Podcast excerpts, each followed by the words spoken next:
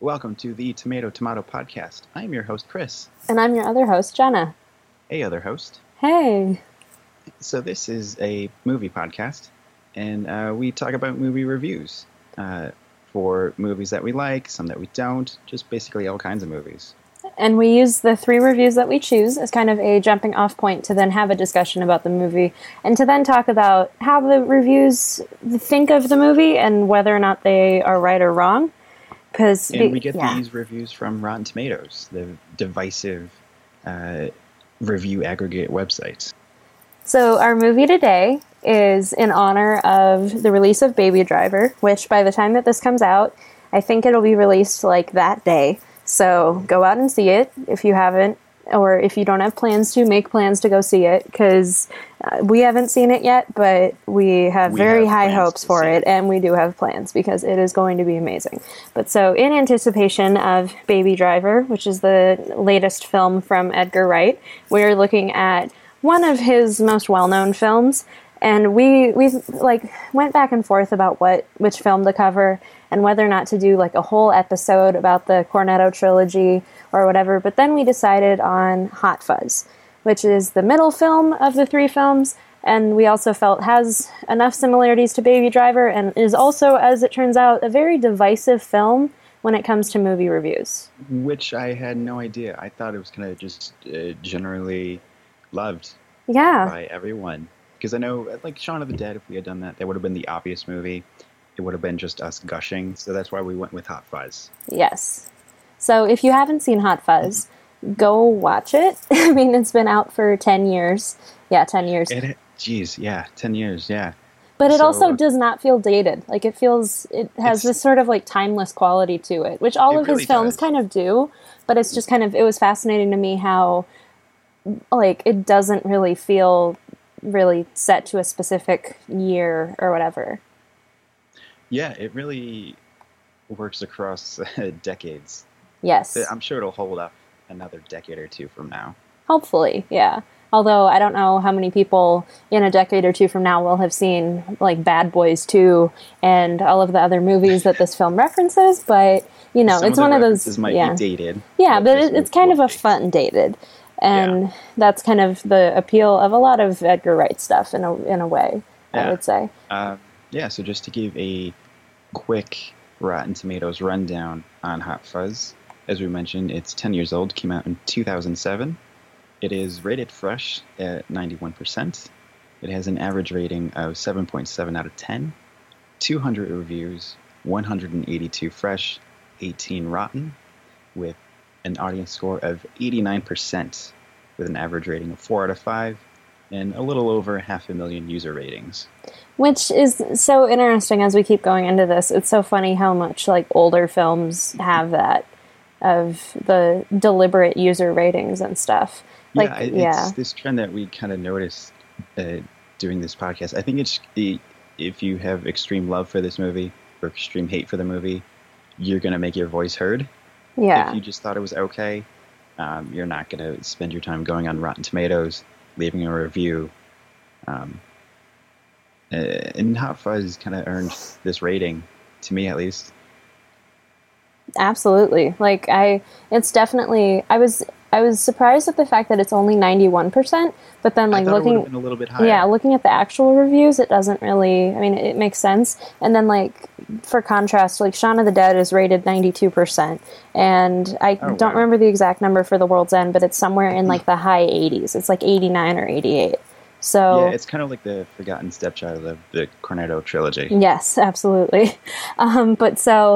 And also there's like more of a like distance in time, I would think, between these two movies and The World's End, which is part of why I thought about us doing The World's End, but I also was like, it feels like it wraps up the trilogy, but at the same time, it doesn't. There's bits of it that make it feel so removed from it because it has like this disconnect from the whole trilogy. Because like in the meantime, like Wright and Pegg had gone to do like Star Trek and Scott Pilgrim and all of these other things to where they were kind of being established in their own right, and like then they came back and made the third Cornetto movie, which like on one hand was still kind of in line with the feel that these two movies had, but at the same time it was like the attached like fame and notoriety that they had. Yeah, they didn't really have that kind of smaller cult following that they did like 10 years prior. Whereas like this is very much a cult movie. Like even though this made the most money out of all three of the Cornetto movies, it's like this, I would say that this one still feels very in line with Shaun of the Dead, of like a very small scale but like purposefully so. Yeah, and I feel like Hot Fuzz has the most general audience appeal than the other two. Yes. Since World's End is more alien apocalyptic, and Shaun of the Dead is zombies, and that can turn people off. Yeah. Which is a point made in some of these reviews that we're going to get to in a little bit. Yes. But so just to set up our premise, just in case this is your first episode, because I did think about that with last week's episode. I was like, wait, we didn't really outline like what exactly we do. We just kind of went into it. And well, that's their fault for not listening to the first two episodes. Go back and do that now. I guess so. But, you know, there are some people that... who just like to skip around. Yeah. And we can't really fault those people. But so just to set up the premise of what we do, we look at three different reviews from the movie, and we usually base it off of whatever our opinion is on the particular movie. We try to find two reviews that counteract it, and then one review that supports it. And so, like, for this movie, we have one fresh review, because we both like this movie, and then two rotten reviews. Because that way it lets us know what people think about this movie in an opinion that's different from ours, and it also just doesn't really turn it into, like, a circle jerk. Yeah, because we could easily just pick out three fresh reviews and have this confirmation bias. So, like, oh, everyone loves this movie, let's move on. But, like, it's fun to figure out why people... hate a movie that you love or love a movie that you hate. And that's kind of what the fun of this podcast ends up being. Do we want to get into our three reviews? Yeah. Let's start with what I think is the most scathing of the I wholeheartedly agree. From the Daily Mail. Oh, boy. Which, so this review, as we said, it's from the Daily Mail, written by Chris Tookey. Tookey? Let me see. Tookey? Yeah. I'll go with Tookey. Tookey, okay, that's a name. That's a very British name, and like British and name. Like it felt important to me to get a British opinion on this because like the other two reviews are more American based, or at least like presumably American based, whereas like this one is much more like here's what a British person think of this like very British movie, which I thought was kind of international flavor. Oh boy. But so, like, I agree with you that this review is unbelievably scathing. I was surprised at how much it is because, like, it's just, Yeah. So the main kind of crux that I noticed in this review is they've obviously have seen Shaun of the Dead, and they're going into Hot Fuzz expecting some kind of thesis to the movie, some kind of message. I don't know if that's something that you picked up on. Like I definitely I got that from the review, but I also don't necessarily think that there wasn't a message. Like and I don't think this is a movie that needed one. Like going off of Shaun of the Dead, and it was kind of a commentary on humans are zombies already with their lies and everything. Obviously, that was a metaphor, and they were kind of expecting something going into Hot Fuzz. Well, I'm like, I'm trying to think of how to articulate what the message would be in this movie. I would say it's kind of like there is definitely something there about how, like, how police work operates and how, like, people can be, like, oblivious to, like, crime that's happening and into, like they can just kind of, like, turn the other cheek to, like, people's secrets and stuff. And, like, it's a much more literal adaptation and not so much using the like zombie genre as like a device to tell that story, but it's more just kind of like making a cop movie that addresses those things. I think that if there was kind of a message or a thesis, it'd be something about like the price of paradise and perfection and how there's you can't really have it. There's always going to be something bad. Yeah. Because, you know, they're all, like, the town leaders are secretly killing people and controlling everything to have this perfect, idyllic, little Hamish. Well, and I also kind of interpret it, it's kind of interesting because I feel like if this movie was made today, there would be way more not white people in this story. I think so too, because, yeah, like, there's almost an argument to be made here that it's kind of arguing about, like, how certain societies deal with, like, outsiders. Outsiders and with people that they're not familiar with. And, like, this takes it very literally, but it also kind of, it addresses that problem with an entire cast of white people. Which is kind of interesting, but at the same time, it's like, I can understand how some people would miss that point was trying to be made when there's not, like, any obvious, like, racial tension in the movie. It's more just, like, class and, like, societal tension. Yeah. Yeah, that was definitely one of the things I kind of picked up on, too, and just kind of, like, the everyday mundane life. Yes. Because when you have Nick Frost's character versus Peg's character, who is all actiony, and then he moves to this small town, and it's very doldrums. He has nothing to do, and then he kind of learns to love the doldrums and the mundane. Yeah, embraces kind of the boring and the peaceful. Yeah, which is like I think there is a point to be made there that like a good mix of both is like healthy. But going back to this review. I found, like, it was interesting how even just, like, the little things from it are kind of scathing. Like, when they first mention Nick Frost, it says, in parentheses after his name, it says, the fat one from Shaun of the Dead. And I'm like, oh, boy. Which is unnecessary. I'm like, buddy. I'm like, did you really, really need to mention that? I guess. It really sets the tone for your review. It really does. But so then, going further, what I found interesting is that two of these reviews mention Michael Bay, which I didn't really make that connection, in part because I've never sat through a full Michael Bay movie. But you're lucky. Yeah, I know. I've written about Michael Bay movies without having to actually see them. But so it was just interesting to me because like, I can understand that comparison, especially with like the amount of explosions and the sort of pace of a lot of the action and stuff. But I never would have made that while I was watching the movie because it's such a smaller scale and it's not like giant fighting robots. Yeah, it's not kind of just mindless explosions and actions for the sake of it. I mean, Wright does it with purpose and it makes it fun because he does action well.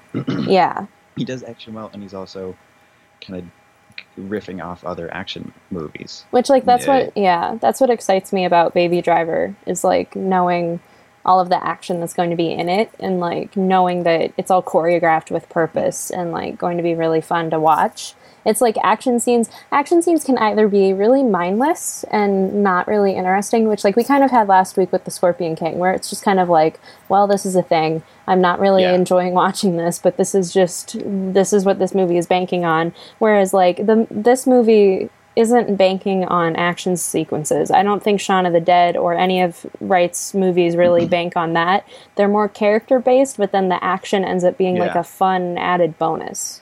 Yeah, which kind of this reviewer, he's saying that specifically for the Michael Bay stuff, he has attention deficit syndrome editing and ear-splitting sound effects that make the work of Tony Scott and Michael Bay so treasurably preposterous.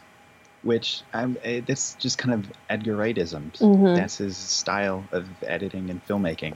Exactly. You're either with it or you're not.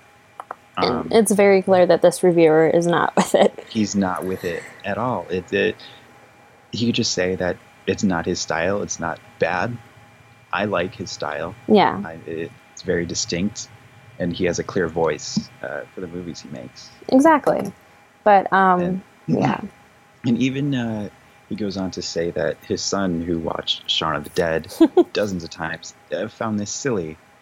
I'm not going to say his son is stupid, but his son, who is now 25 realistically, because it says he was 15 at the time of writing this review.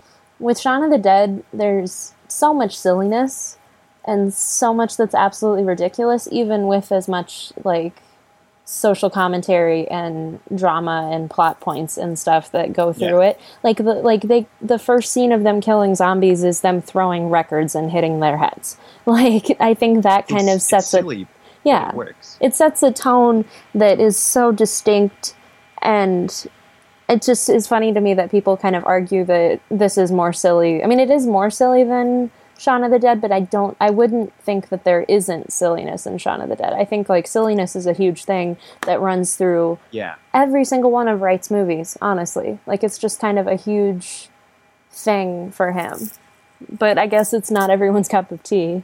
Apparently not. And the reviewer goes on to describe more things that just is not his cup of tea in this movie.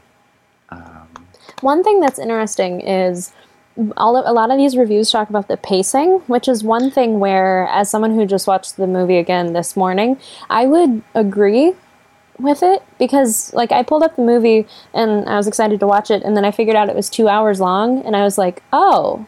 I think it's the longest of all of them. I did not. Cornetto. Yeah, I think it is. I don't have enough browsers open to go check, but I wasn't expecting it to be 2 hours long, and I can understand the argument completely about how it does not need to be 2 hours long. Yeah, it says in the review, it takes ages to get going, more than 40 minutes before the first murder, when the villains are uncovered. There is no real attempt to make their motives or methods believable. Which, I agree with the first half of that sentence, but with when the villains are uncovered, I think it works that their motives are ridiculous, because it's like they're killing people for the pettiest reasons, and it's there's comedy. The greater good. Yeah, well, and there's comedy to be felt in the fact that it's oh, well, we killed the one girl because she had an annoying laugh, and exactly. We killed the other guy because he's really bad at acting and whatever. It's they can deliberately have. That's the whole point of it too. They could have come up with more realistic, legitimate reasons, but that's the reason why they did it, and I think it's a great choice to have those silly reasons. Unlike Shaun of the Dead, they kind of linger more in Hot Fuzz. Yes. Where Shaun of the Dead, it's very much like Edgar Wright style, quick cuts, not staying in one scene too long. Which, there's that here, but I feel there's also more of a narrative linger here, where there's more plot points that are dealt with, and more side characters that are kind of explored a little bit further. Whereas Shaun of the Dead has such a small cast.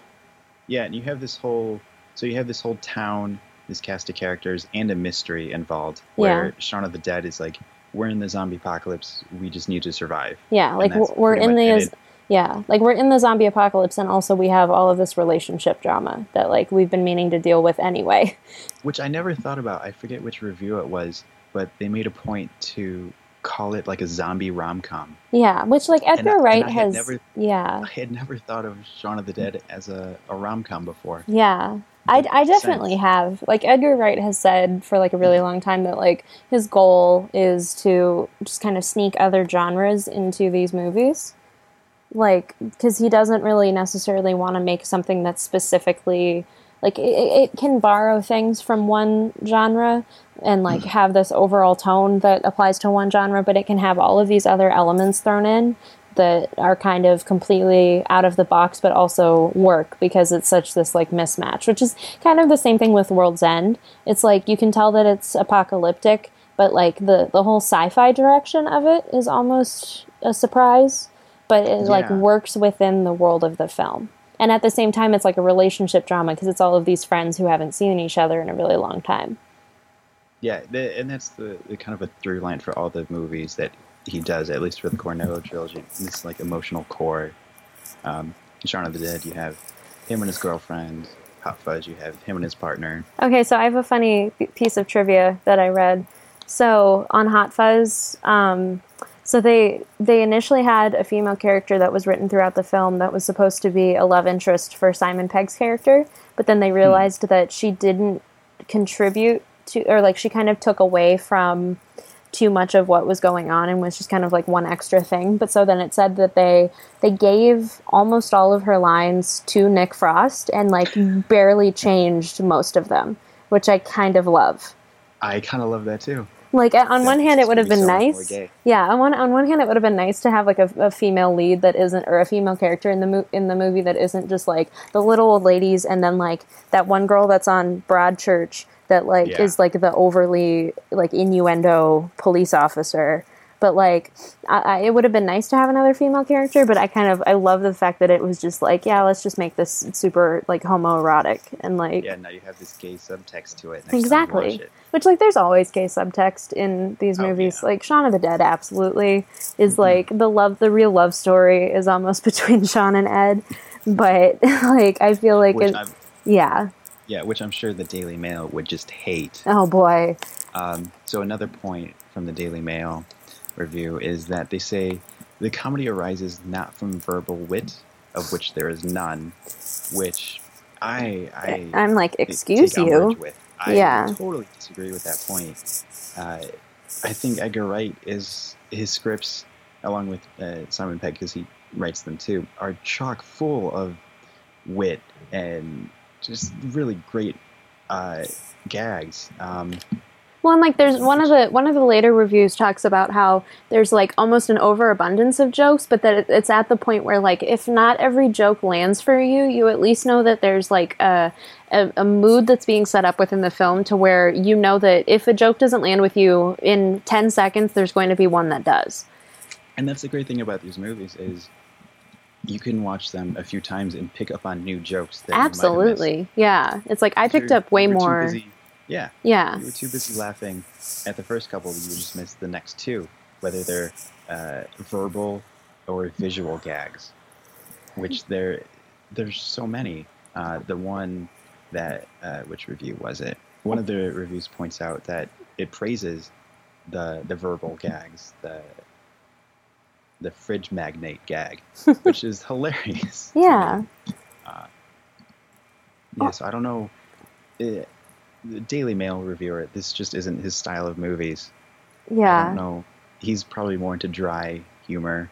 Which, like, pieces. Having this be, like, the British review is kind of interesting because I do feel like a large amount of British comedy is almost, like, not this level of wit and, like, self-parody and stuff. It's much more, like, a lot of it falls in line with The Office, like, the British Office, where it's just kind of, like, I'm feeling uncomfortable by that, and like there's humor. Yeah, like awkward humor. I would say, like, the closest thing to this level of humor is, like, the IT Crowd, because there's definitely that, like, self-awareness and, like, level of parody, but there's also that, like, dry awkward humor, but it's also just, like, someone leaving a business meeting by jumping out a window, like there's much more silliness with it that is kind of in line with these sort of movies. I don't think he's a fan of the kind of the, I don't want to say an overabundance, but kind of the, not even in your face, but the raw violence in the movie.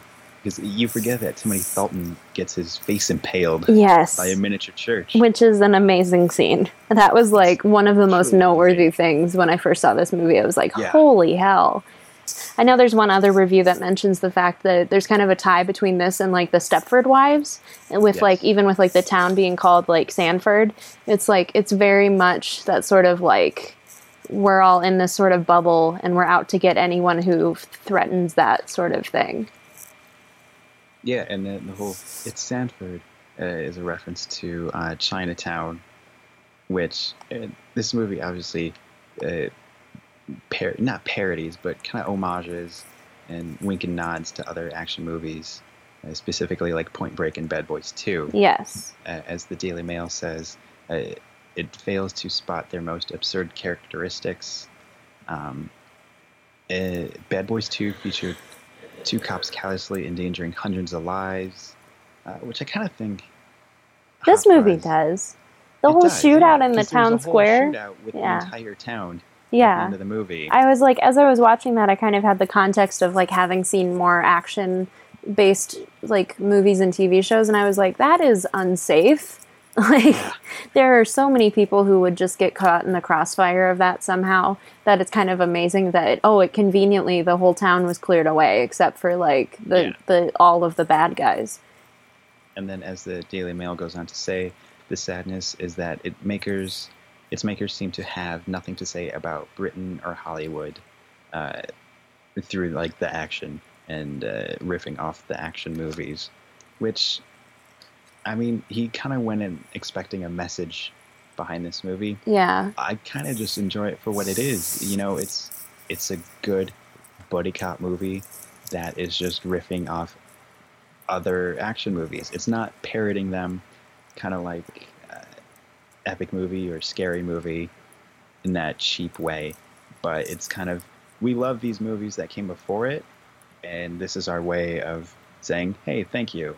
Well, and like, that's definitely true with Nick Frost's character, because it's like his whole plot line throughout the whole movie is basically just like, I'm super obsessed with this particular genre, and now like the events of that are finally happening to me, and I'm so excited. And it is kind of, it's more of that like love behind it as opposed to just like a straight parody.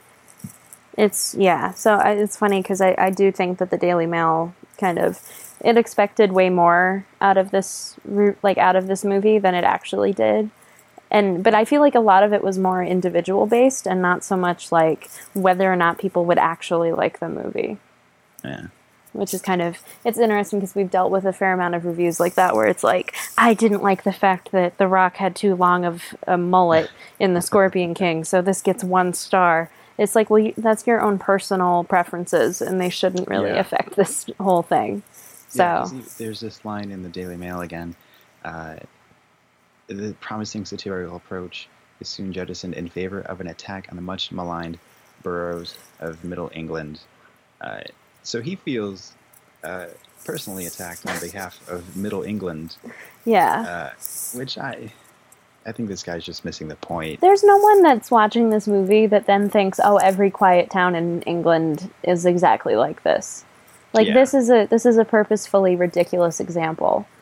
It's over the top on purpose. And he doesn't get the point. Nope. Much like kind of Cinema Blend. Well, yes. Cinema Blend gets the point. They understand what Wright is going for, but they admit it's not for them. My first note was like, this guy obviously did not like Shaun of the Dead, which then I'm like, why would you have this person then review the follow-up to Shaun of the Dead? Yeah, they're going to go in kind of with a negative view on the filmmakers and the film. Cinema Blend says, like Shaun of the Dead, Hot Fuzz is not a parody film. It's only half a parody film. Pegg and Wright staunchly avoid delving into the easy jokes and lame Leslie Nielsen pantsless punchlines that define your average parody flick, but they don't shy away from reenacting the genre cliches of their favorite action movies, which we've kind of touched on already. Yeah. That's the whole point. It's not a parody. They're kind of just homaging.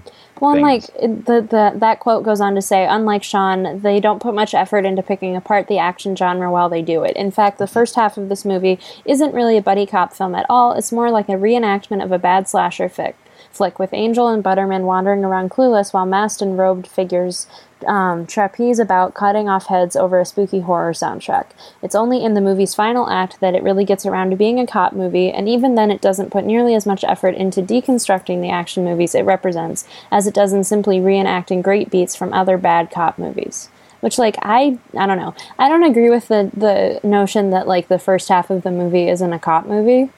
Yeah, because it opens up with the action sequences from Pegg's character. Well, and it's like, I think with every cop movie, I mean, I also don't watch a whole lot of cop movies, so that's kind of where my issue lies. But I would say that there's like, I don't know how many of them really kind of dive into this cop is a fish out of water and we're going to kind of focus on him getting accustomed to his new place. I think I was just going to use that too, like a fish out of water. I think with a lot of cop movies, it's much more in line of like, here's your new partner, and now you guys have to team up together to solve a murder. And it's like, I'm by the book. It jumps in very easily, and like, because it's using the tropes that then you expect it to have. But then I think with this, there's more of a little bit amount of time to get to what the actual crime is, because because it's trying to be more character based and not so much like trope based. Yeah. one of the positive things that even this negative review has to say is they enjoy the chemistry between Frost and Pegg. Yes. Which we kind of touched on before. But they're always a great duo in whatever they're in. Yeah. They've worked together on so many things that they just have good chemistry, and it really shows. Well, and like, is this, I don't know if this review or the Daily Mail said something. Oh yeah, it was Cinema Blend. It says that Pegg and Frost are wickedly funny when they're playing off each other. It's just a shame that Wright and Pegg didn't give them more substance to work with when they wrote the script. And it's like, I don't agree with that. I don't either. Like, I think that there's more, I think that there's enough for them to work with without it having to overly be like, I'm the gruff cop and you're the rookie, or like, yeah, that would have been too tropey. Yeah, it's like there's sort of a trope here of like, I'm like straight A, or I'm like by the book, and you're more like loose cannon. Yeah, loose cannon and kind of lazy. But I think it's almost more like an Odd Couple dynamic and less like a cop show or a cop movie sort of dynamic. And I think, I don't know if this reviewer had a certain expectation coming off of Shaun of the Dead, where the characters in that one already had an established relationship. Yeah, exactly. And you get the basis of that relationship in their first conversation, which is brilliantly written. You get everything you need to know in that little tidbit, whereas here we get to see this development of their characters. Well, and like, this movie's kind of an extension of the sort of tropes that they lend into with Shaun of the Dead, where it's like Nick Frost's character is a little more like, he's lazy and he doesn't really do a whole lot, and like Shaun, but you can also argue kind of the same for Shaun's character. It's just that he like works a really boring job and like doesn't know what he's doing with his life, sort of thing. But he's the more organized out of the two. But so then it kind of takes that sort of general dynamic and then heightens it into this super ridiculous thing, which then, if I remember correctly, The World's End kind of subverts that, because it's like Peg is the more loose cannon character and Nick Frost is more of the nerd. The straight-laced, which is kind of interesting. Yeah. Which I feel like they almost felt like they had to do after two movies of having that established relationship of Peg being the straight-laced one, the more serious one, and they just wanted to do the inverse for the last Cornetto trilogy. Well, and also because that cast in The World's End is much more, like, there's more personality types involved with their whole group of friends, that then they can have, it's not just the two characters, it's not just Peg and Frost playing off of each other, it's Peg and Frost playing off of each other while Martin Freeman and the other guys kind of stand in the background. Mm-hmm. But so, yeah, it is kind of interesting that this review doesn't like what they were given, when I think they were given enough. I think what they were given was really interesting. I think so too. And I enjoy Edgar Wright's and Pegg's scripts. I think it gives them a lot. And I mean, I don't know how much improv they do on set or ad-libbing they do. I don't know. I would be really curious. Yeah. Yeah. And looking over the Cinema Blend review, because I saw the movie after it was released. It says, while Hot Fuzz's marketing materials seem pretty certain on this point, the point being that it's a buddy cop movie, the movie itself seems less sure, which I thought was interesting. If the marketing for the movie at the time set this expectation of what the movie was going to be. But I also think, I wonder if that was just the American marketing. I wonder if it was attempting to just feed into American audiences' understanding of cop movies. Because it's like, Shaun of the Dead was a cult movie around that time, but it wasn't really a thing where it suddenly, like, everyone knew what Shaun of the Dead was in 2007. So I think they probably would have had to have banked more on it being kind of a silly cop movie. And less on, like, how it was marketed. Yeah. Not so much as, I hate to say parody, but not like a parody of cop movies. So it's like, we got to market this as a silly cop movie. Yeah. And not so much as like, Americans. This is by Edgar Wright, which is interesting, because then like you've like flash forward to the ads for Baby Driver. And like part of it is also the cast for that is like really well, like it has a lot of really strong people that like people can recognize. But there is very much, if I remember correctly, it's like from Edgar Wright, director of the Cornetto trilogy, or like something along those lines, which then kind of like he's, I think with like Scott Pilgrim and like the added popularity of the Cornetto trilogy. I think that then he's become more of like a marketing point in and of himself. Oh, definitely. Yeah. Yeah. I mean, they don't exactly market these movies as Baby Driver from the creator of Spaced. No. It's more of like he's a well-known entity now. He's not. Yeah. I mean, he still kind of has that indie darlingness to him. Absolutely. Yeah. He can still handle these bigger movies. I do wonder. Like Ant-Man. Yeah, I do wonder in an alternate universe with Ant-Man, if he had been the one who ultimately directed it, how they would have marketed, like how that would have affected the marketing. Because like with Ant-Man, they didn't have anyone to really, like, I mean, Peyton Reed didn't have any, like, name behind him to where they could say, from the director of blah, blah, blah. It's like they just kind of had to say, from Marvel, here's Ant-Man. But, like, I think if Wright had actually been the director, I think it would have been highlighted a little bit more. Yeah, like, because you can specifically say, this is Edgar Wright's Ant-Man. Yeah, and, which would have, like, gotten, you know what you're getting with that. Yeah, and it would have gotten more of, like, an indie buzz surrounding it, because it's like, oh my god, Edgar Wright has another movie, and oh my god, who cares if it's like part of the Marvel machine? It's like still an Edgar Wright movie. As all the reviews say, that they make a point to point out his specific style in filmmaking, which Cinema Blend, as we kind of mentioned before, they understand it, but it's just not for them. Yeah. As the review says, ultimately, I don't think it matters what I say about the film. I fully expect my inbox stuffed with hate mail in the morning.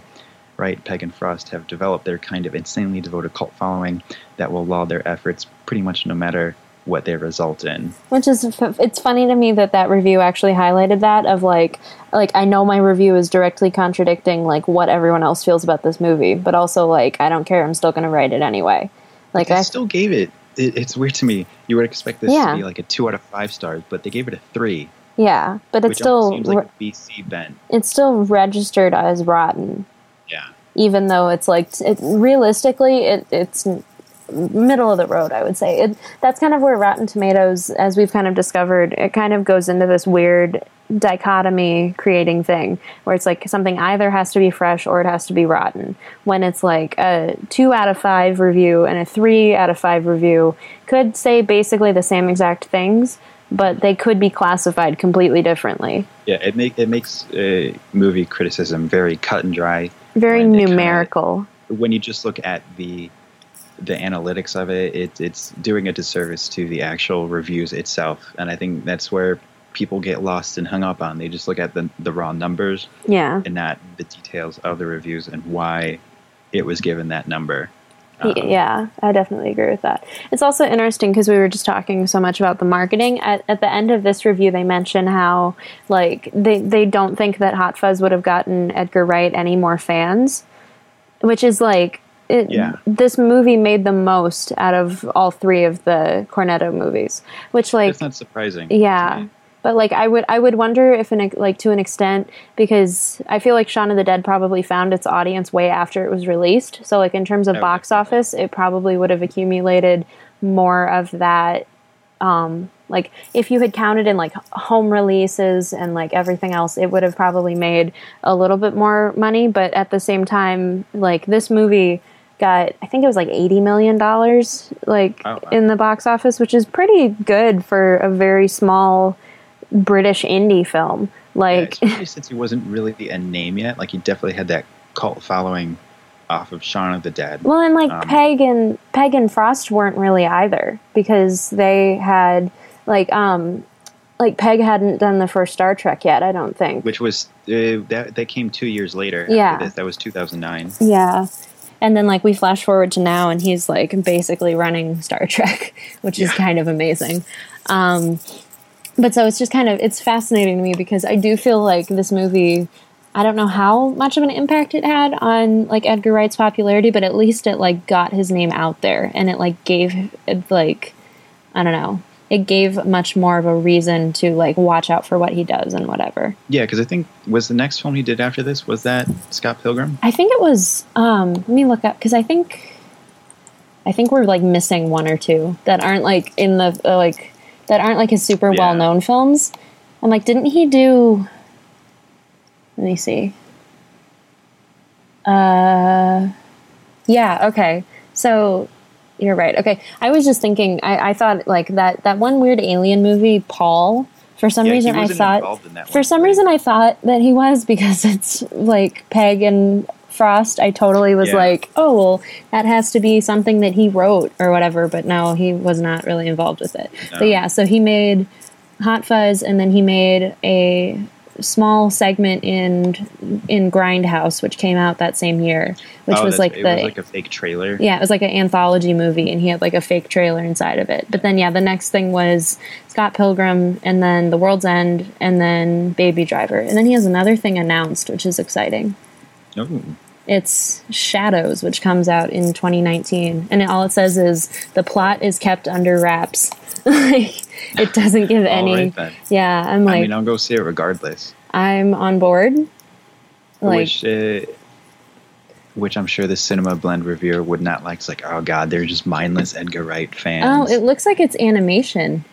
Interesting. Yeah, it says it's made by DreamWorks. To see his style on animation. That's going to be really fun.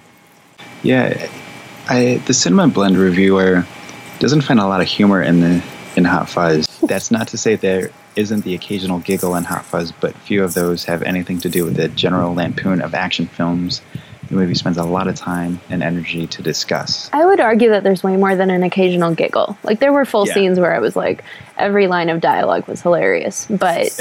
And that's kind of like the diversity of jokes that are in these films, from visual to verbal gags. Even if they all don't land with you... Yeah.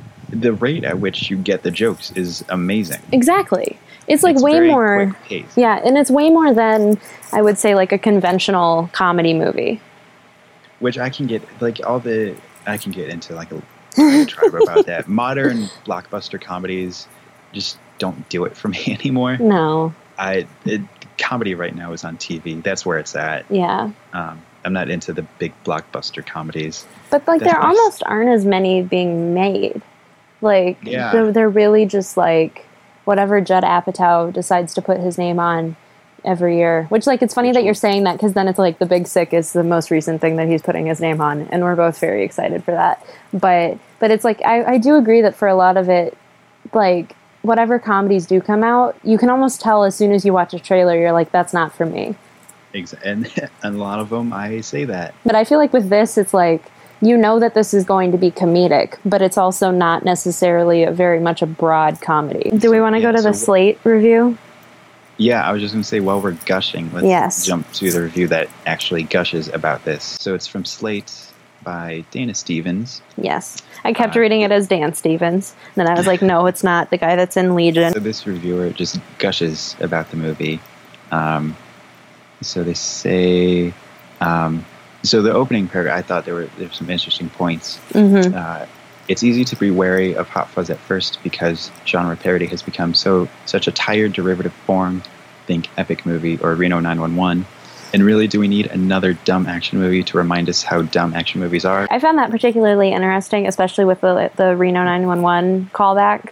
Because I can see the comparison, absolutely, but I feel like Reno 911 almost tries to have the same sort of mindset of, like, let's play into the tropes of an action, like, cop movie or cop TV show, but at the same time just keep making it ridiculous and fun and kind of have a bit of, like, smartness behind it. Yeah, they turn it to 11, but they're still, it's not for the sake of... being outlandish. It's like there's something behind it. Yeah, and part of that is like Tom Lennon and Ben Grant like deliberately write everything with that kind of intention. But it was just kind of funny to me that that is seen as tired and derivative. Like in comparison to this, I can kind of see that comparison, but I think like on its own, it's definitely more in the realm of Hot Fuzz than it is in like epic movie. Yeah, the comparison is more surface level. Yes. Than anything. More of like they share a similar genre to buddy cops. But other than that, it's superficial comparisons. Absolutely. They're both trying to accomplish different things in different ways. The Slate review also says that, and this goes against what other reviews have said, the script is chock block full of absurd puns that somehow become funnier the more you think about them. Yes. Wright and Peg don't care if they make you laugh with sight gags where wit pratfalls or sheer stupidity. They just want to make you laugh. even when they don't succeed, the density of jokes is such that you know there's always a good one around the corner. Which is exactly what we were saying. Yeah. Even if there's this joke doesn't work for you, don't worry, there's five more coming. Yeah. Next minute. Yeah, which is like very true with like this and The World's End and like Scott Pilgrim to a small extent. But although like I feel like Scott Pilgrim is more on the level of like Shaun of the Dead, where it's just kind of like less jokes per minute, but every joke has like more intent behind it because of it. Yes. But I definitely feel like that's kind of like the two bits. I think Ant-Man's kind of like Hot Fuzz and World's End too, where it's kind of like a lot of jokes, like as much as Marvel would allow. But yeah. I think it's kind of joke rate per minute. Yeah, and it's like they tried really hard to make all of them stick, but like there's still humor found in the weirder stuff, mm-hmm. which then kind of makes it very much a right sort of movie. But yeah, kind of not to get too far off the point, but something like Scott Pilgrim, it's an adaptation of a comic, but it's still very much an Edgar Wright movie, which I think really speaks to his distinct style. Yeah. And he's able to inject his own flavor into another property, which I think is one of his strengths as a filmmaker. Yes. Well, and it's funny because I can't remember which one of these reviews, but one of them kind of presumed that there would be a third Cornetto movie, but they weren't sure what genre it was going to be. Like, because this was back in 2007, and The World's End didn't come out until 2013. But so they say, like, oh, well, are they going to do a Western yet? Like, next? And I'm like, I would see that. I would love to see that. That would be hilarious, because it would be absolutely, like, they could inject so much ridiculousness into it while still keeping exactly with the, like John Wayne Western movie kind of tropes. Yeah, there would be a lot that they could play around with. Yeah, it would be really fun. Let's see, I had two more notes for this review. There's one that says, in a running visual gag, Wright presents the mundane details of a cop's daily grind and the rapid-fire editing style of a Bruckheimer-esque action sequence. Bang! Angel whips out a pen from his pocket. Kazam! He fills out paperwork. These scenes are funny because they send up the cliches of a crime thriller, but they're also something weirdly moving about them. In the end, like Shaun of the Dead, Hot Fuzz is both a parody of old movies and a parable of everyday life. The lowliest pub crawler can become a heroic vanquisher of zombies, and the most banal job assignment can turn into a cops and robbers ride of your life. Which is like exactly what we were trying to argue, and it goes exactly against what the other two reviews were saying. Of like, oh, there's not a meaning and an application to everyday life kind of thing. It kind of plays up those little everyday aspects of life and heightens them. But then my favorite quote from all three of these reviews was from the Slate review, and it says, Hot Fuzz is like an Agatha Christie novel directed by Michael Bay and adapted for the screen by P.G. Woodhouse. The script is a chock-a-block with absurd puns that somehow become even funnier more that you think about them. But yeah, I just love the Agatha Christie novel directed by Michael Bay. That's like the perfect... It really is, though. So, do you want to go into our last segment? Yeah, let's get right into it. Okay, so for those of you who are listening to us for the first time, we like to end every show with a sort of like fan casting segment. So we look at the director of the film and the leads of the film and try to figure out what thing, like what superhero property they could go into and which one would be cool to see them in. So for this one, obviously Edgar Wright has a past relationship with superhero properties, one that didn't necessarily end very well, unfortunately. But if you were to see him direct another superhero thing, what would you want that to be? Oh boy, I mean, I want to say The Flash, but I'm kind of banking on Lord and Miller right now. Yeah, the day that we're recording this, 2 days before was when the whole Han Solo shakeup happened, and we're kind of hoping that means that Lord and Miller will make their way back to The Flash. Like, they wrote the script, they have enough reason to go back to it, but it also would be really, really fun to see what Wright would be able to do for it. Yeah, he definitely has that kind of kinetic style that would work for a very kinetic character like The Flash. Literally kinetic. I was thinking something more in line with the like Spider-Verse that they're trying to establish that may or may not be tied to the MCU. Yeah. By the time you listen to this, that could change. Who knows? But I think it would be interesting to kind of see him take, not Peter, because obviously that whole thing's kind of squared away. I was thinking... Spider-Gwen has like such a weird universe behind it, and so many like unique things that are going on that I feel like he could really play into it really well and kind of be able to respect the fact that she's the main character and like give her what she needs in order to like be the protagonist of the movie. But at the same time, I feel like he could really work with like the side characters. And like he has experience making band related movies with Scott Pilgrim, so like he could totally handle the whole like she's in a rock band and also a superhero thing. Which God damn, I need this movie now. It would be so much fun, and it literally just came to me. But like that, I would pay so much money for. Like I would fund that movie myself. Like that's how badly. Indiegogo. Yes, absolutely. Like I want that to exist way more than words can express. So yeah, that would be my pick. As far as what we would fan cast Peg and Frost into, do you have any ideas? I feel like they have to be a combo.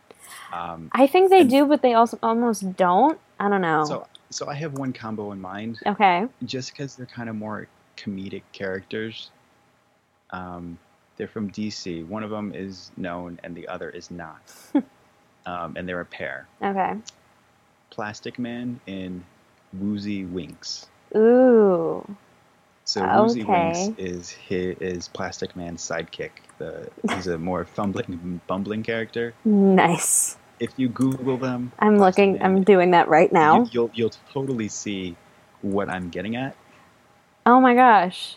You're totally kind of out of the box. Yes. Casting, I feel like, but it would work. And it would be like an update because like everything for Woozy Winks is like the 1940s. Clothes that look really ridiculous.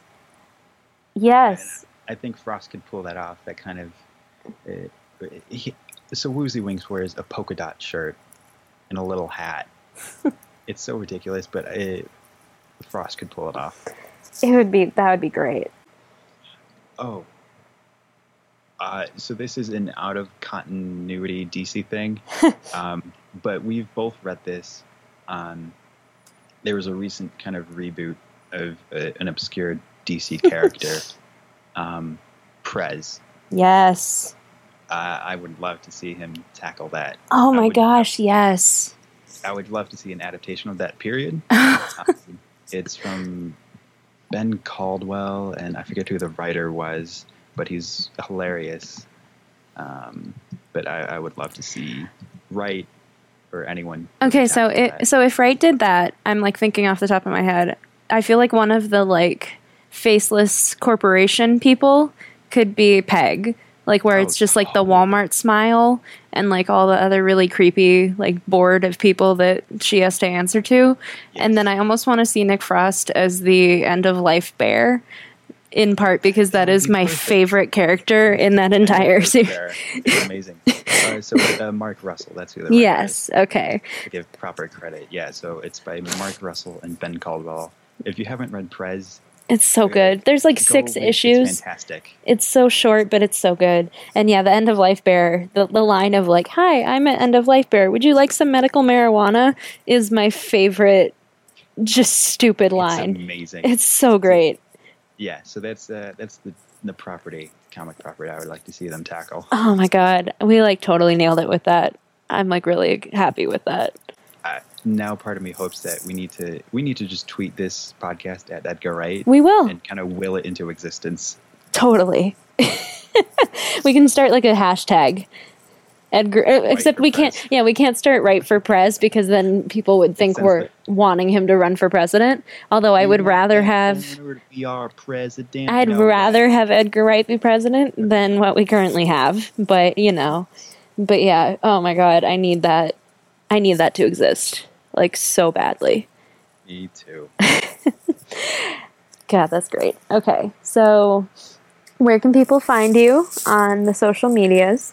I was going to say, you can't find me anywhere. Where can people find you? On the street. But online, yes, on the interwebs, you can find me at the Chris Vito. It's my handle on the Twitter and Instagram. The Twitter and the Instagram. I'm an old person. Yes, you are. But no, it made me think when you said the thing about I don't want people to find me. That's like how Paul F. Tompkins does that on Spontanea Nation now, where it's like, where can people find you if they wish to find you and if you wish to be found? Like you don't have to give your social media, but if you wanted them to find it, then what is it? Please give me your consent to find you. Yes, exactly. Which is a nice thing to ask, you know? It is. Yeah. But what is your twiddle hander? Tell me. Twiddle hander? That was what you just said. Yeah, it kind of just blurred out. It was adorable. But so people can find me on Twitter at Hey, It's Jenna Lynn on Twitter and Instagram and the like. I also write for comicbook.com. So if you go to my Twitter, my link in my Twitter bio is to all of my stories on there. You can find us on Twitter at Tomato Tomato Pod.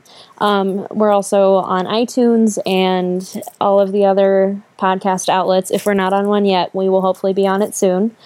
And you can leave us a review. We'd greatly appreciate it, or tweet at us. Reviews. Yes. Yeah. Just only nice things. Let us know what, if you want to go leave us a review on iTunes, just review your favorite flavor of ice cream, keeping in line with the Cornetto stuff. Mm-hmm. Oh, that's a good idea. Yeah. So just review your favorite ice cream, just completely out of context. But then you'd give it 5 stars and then we'd get a 5-star review. So, you know. But yeah, so that's it for Tomato Tomato this week. Next week we have something planned to tie into Spider-Man Homecoming. If you're familiar with the Spider-Man films, you can probably assume which film we're going to watch, in which case, get ready for dance parties. Yes, all the dance parties. So yeah, put your dancing shoes on. Oh God, I'm already I have war flashbacks, and we haven't even rewatched the film yet. But so that should be fun. It'll be fun. I'm excited, especially to compare the worst one to whatever Homecoming ends up being is going to be kind of fun. Oh, definitely. Yeah. So yeah, that's it for this episode. Until next time, keep watching movies. Bye bye. Bye.